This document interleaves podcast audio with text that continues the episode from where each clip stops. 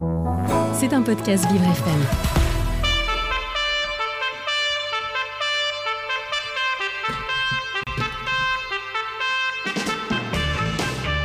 L'invité du 7-9, avec Dans le Noir, le restaurant qui bouscule l'essence. Noir, c'est noir Et l'invité du 7-9 ce lundi 23 janvier à 8h45, c'est Caroline Chabot, fondatrice et directrice de la maison d'édition Mes Mains en Or.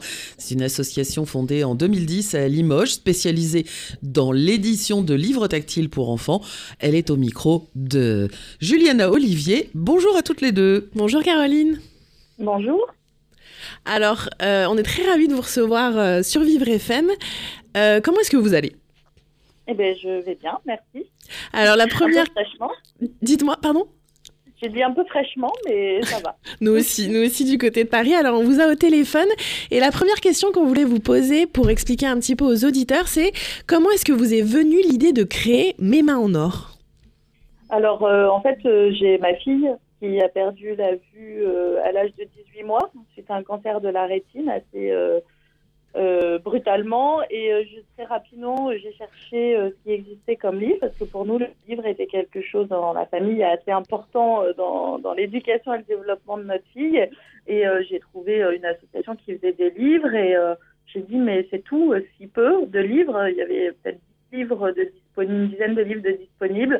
Et voilà. Et donc, j'ai commencé à bricoler des choses pour elle. Et puis, c'est devenu une passion, un métier. voilà. D'accord. Est-ce que vous pourriez expliquer pour euh, nos auditeurs qui ne connaissent pas les livres tactiles, les albums tactiles, en quoi ça consiste?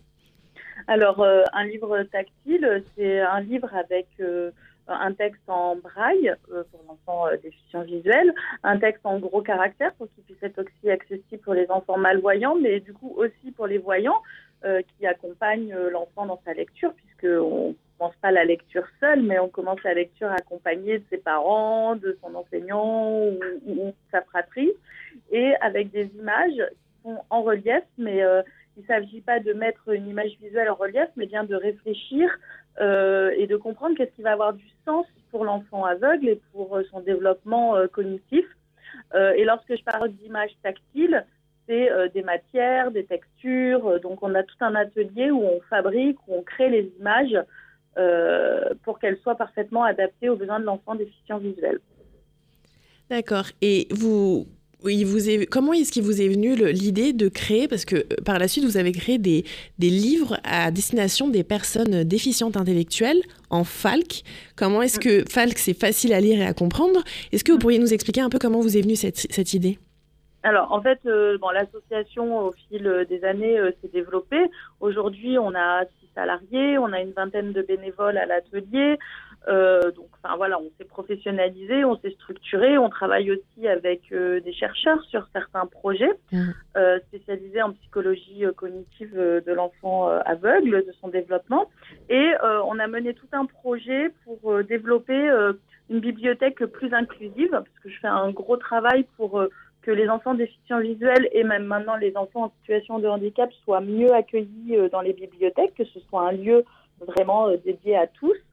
Et euh, après avoir rassemblé des bibliothécaires, des professionnels du médico-social et des personnes en situation de handicap pour réfléchir et co-construire ensemble un avenir autour de la bibliothèque, on a identifié qu'il y, avait un- gros manque des livres en FALC pour les adolescents et jeunes adultes déficients intellectuels sur des sujets qui les intéressent. Et à partir de là, euh, je suis allée vers Trisomie 21, euh, Haute-Vienne, côté de chez nous, et on a commencé des projets en co-construction de livres avec des groupes d'adultes et d'adolescents déficients intellectuels. Voilà. Et depuis, on a lancé, euh, l'année dernière, on avait lancé un appel à manuscrits national, euh, FALC, et FALC ou français simplifié. Et euh, on a reçu une vingtaine de manuscrits et c'est un jury de personnes déficientes intellectuelles à nos côtés qui a décidé du gagnant. C'est un titre qu'on a mis à notre prochain catalogue. Donc on travaille, on a vraiment cette volonté de travailler avec les personnes déficientes intellectuelles, de les mettre au cœur de la création littéraire et artistique de, de, nos livres et des livres. Voilà. Est-ce que vous pourriez nous expliquer en quoi ça consiste concrètement un livre en FALC Comment ça se présente? Bah, le FALC, euh, d'abord, c'est une méthode d'écriture euh, qui a été euh, mise en place au niveau européen par plusieurs structures, dont l'UNAPI en France. Et donc, il faut respecter les codes du FALC qui, sont des phrases simplifiées. bon, je peux pas m'étaler sur tous les détails parce que c'est un petit peu long. Pour ça, il faut se former. Et ça doit toujours être validé par des personnes déficientes intellectuelles. Du coup, ça peut être aussi de le construire et de l'écrire avec. Donc nous, on met en place des ateliers avec ces personnes-là, où avec un auteur, un illustrateur et, le groupe pour vraiment réfléchir à l'histoire, le sujet, la thématique ensemble.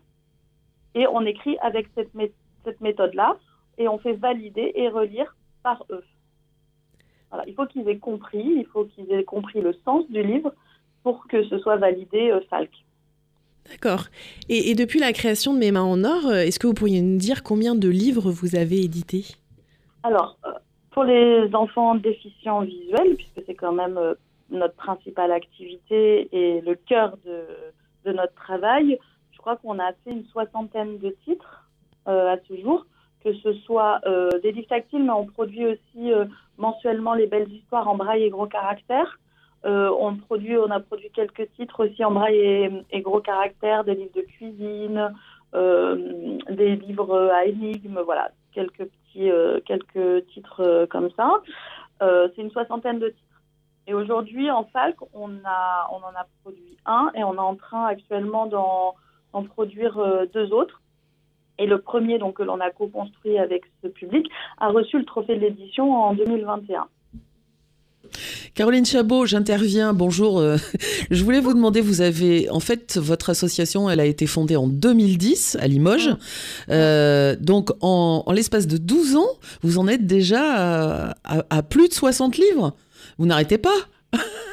Euh, oui, parce qu'on produit euh, entre 5 et 8 titres par an. Mhm. Donc c'est un travail énorme. C'est aussi, euh, il faut chercher les fonds euh, pour cela parce que c'est euh, une production en fait où on vend à perte. C'est un, un système économique euh, assez particulier.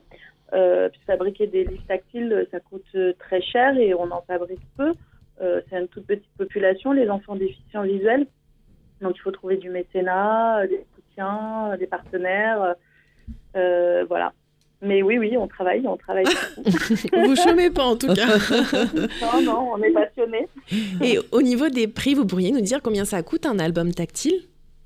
Bah, ça coûte entre à fabriquer, ça coûte euh, quasiment 200 euros. Après, ça dépend des livres.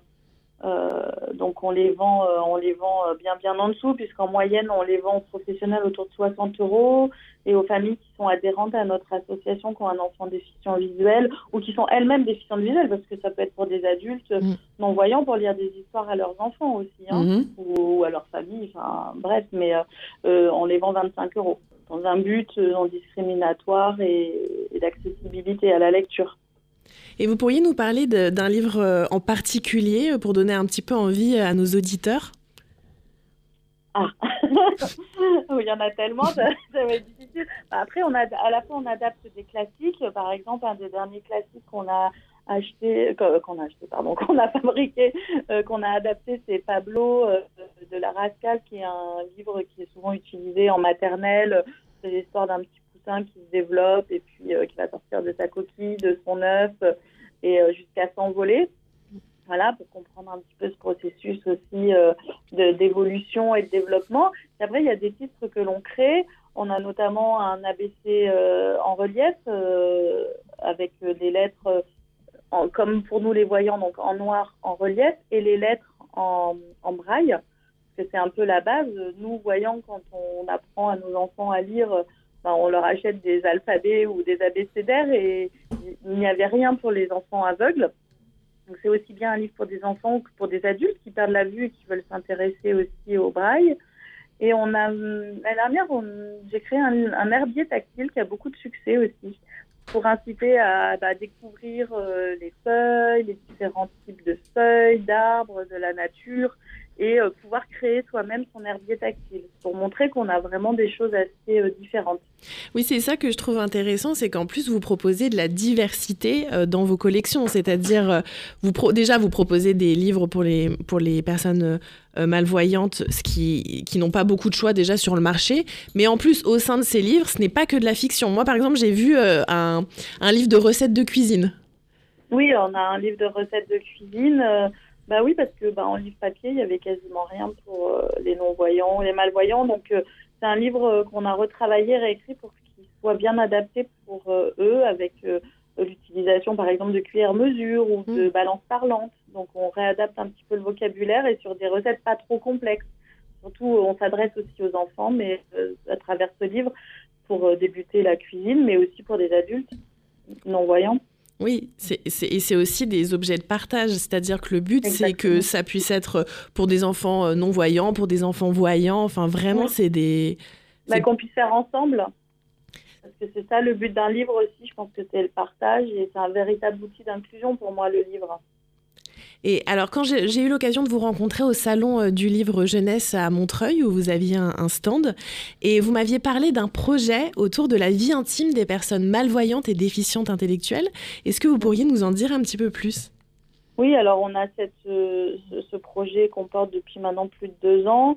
Euh, où on a mené une étude nationale sur les besoins euh, des personnes déficientes visuelles. Alors c'était surtout euh, l'adolescence dans l'éducation, on l'appelait éduquer pour protéger. Euh, qu'est-ce qui était mis en pratique dans les ESMS, les services médico-sociaux spécialisés pour la déficience visuelle, et auprès des adultes déficients visuels sur comment à l'adolescence ils avaient eu accès à l'information, etc. Donc on a mené cette étude, les résultats sont d'ailleurs disponibles gratuitement sur notre site. Effectivement, euh, bah, il y a un gros manque, il y a un gros vide sur ces questions-là hein, qui sont encore euh, assez tabous. Euh, moi, c'est des choses que j'avais repérées depuis de nombreuses années où je m'étais posé la question pour ma fille hein, arrivée à l'adolescence. Et euh, aujourd'hui, on travaille en co-conception avec euh, des adolescents déficients visuels et des structures médico-sociales pour créer des outils des formations. Donc là, on va proposer euh, de la formation euh, pour les professionnels du médico-social sur l'accompagnement des jeunes déficients visuels à la vie affective, intime et sexuelle. Et on crée des outils. Donc là, toute une collection. On commence par le sujet des règles. avec le livre Tout sur les règles de Anna Roy qu'on a adapté en braille, en gros caractère. actuellement, c'est à l'étude dans des services, accompagné d'un coffret euh, d'un kit de médiation avec euh, euh, tout ce qui est autour des règles, que ce soit les culottes menstruelles, une cup, qu'est-ce qu'une serviette hygiénique, un tampax, en fait, toutes sortes, tout ce qui peut exister parce qu'on se rend compte qu'en fait, elles n'ont accès qu'à ce qu'on leur, leur montre, ce qu'on veut bien leur dire. Elles n'ont pas de choix éclairé qu'elles peuvent faire par elles-mêmes, les jeunes femmes déficientes visuelles. Et la déficience intellectuelle s'est beaucoup intéressée à notre projet. Donc, on a décidé ce livre de le traduire aussi en FALC, en facile à lire et à comprendre. C'est actuellement en cours. Euh, et, on a, et on mène des groupes de médiation avec des jeunes femmes aussi euh, déficientes intellectuelles sur le sujet des règles. Et on travaille aussi sur le sujet de la puberté. Donc euh, c'est vaste. Bah, le sujet est très vaste. il va, il va, on en a pour des années de travail, je pense. Euh, euh, est-ce qu'on peut, comment, quand vous dites que vous cherchez des fonds pour faire tout ça, puisque effectivement, quand vous nous expliquez que la fabrication d'un livre c'est à peu près 200 euros et que vous le revendez 25, qui est-ce qui participe? Quels sont vos partenaires? Et, est-ce qu'on peut faire un appel, en, en, profiter que vous êtes sur l'antenne, pour pour trouver des fonds? Alors nous, on a, bon là, j'ai la région euh, Nouvelle-Aquitaine où nous sommes, qui nous soutient à différents niveaux. On a des mécènes comme euh, la Fédération des aveugles de France, dont on fait partie d'ailleurs euh, du réseau. On a aussi la Fondation Lucicat, qui sont des, soutiens réguliers, mais on a toujours besoin d'autres parce que c'est pas c'est pas suffisant. Et donc oui, toute entreprise qui souhaiterait être partenaire ou même personne privée qui souhaiterait faire un don pour ça on peut faire en ligne euh, sur euh, notre site ou via Hello mais euh, et c'est déductible des impôts. D'accord. Mais bien sûr, s'il y a des entreprises partenaires ou des structures qui souhaiteraient, c'est bien mieux. Caroline Chabot, très rapidement, sur quel réseau on vous trouve ou l'adresse de votre site internet? Parce que là, il faut vraiment qu'on termine l'interview. Eh bien, sur tous les réseaux, nous sommes quasiment Instagram, Facebook, euh, Twitter. On n'est pas très actifs sur Twitter, mais notre site et on a une chaîne, on a même une chaîne YouTube où on peut voir euh, pas mal de nos projets en vidéo. Mes mains en or. Merci beaucoup Caroline en tout cas de nous avoir accordé votre temps, c'était très intéressant et on sait maintenant où vous retrouver et où vous suivre avec tous vos beaux projets à venir. Et bien à vous. Merci à vous. C'était un podcast Vivre FM. Si vous avez apprécié ce programme, n'hésitez pas à vous abonner.